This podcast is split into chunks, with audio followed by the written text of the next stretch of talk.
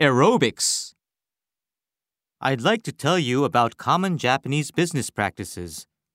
Face to face meetings are one of the most important tools for successful business projects in Japan.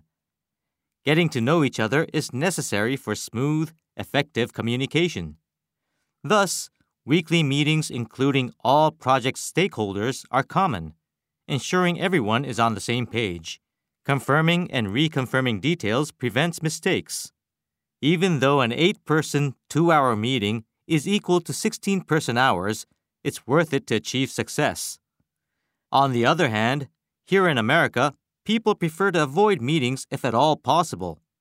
I have been asked to justify, to explain why it is necessary to see each other in person. Can't you just send an email?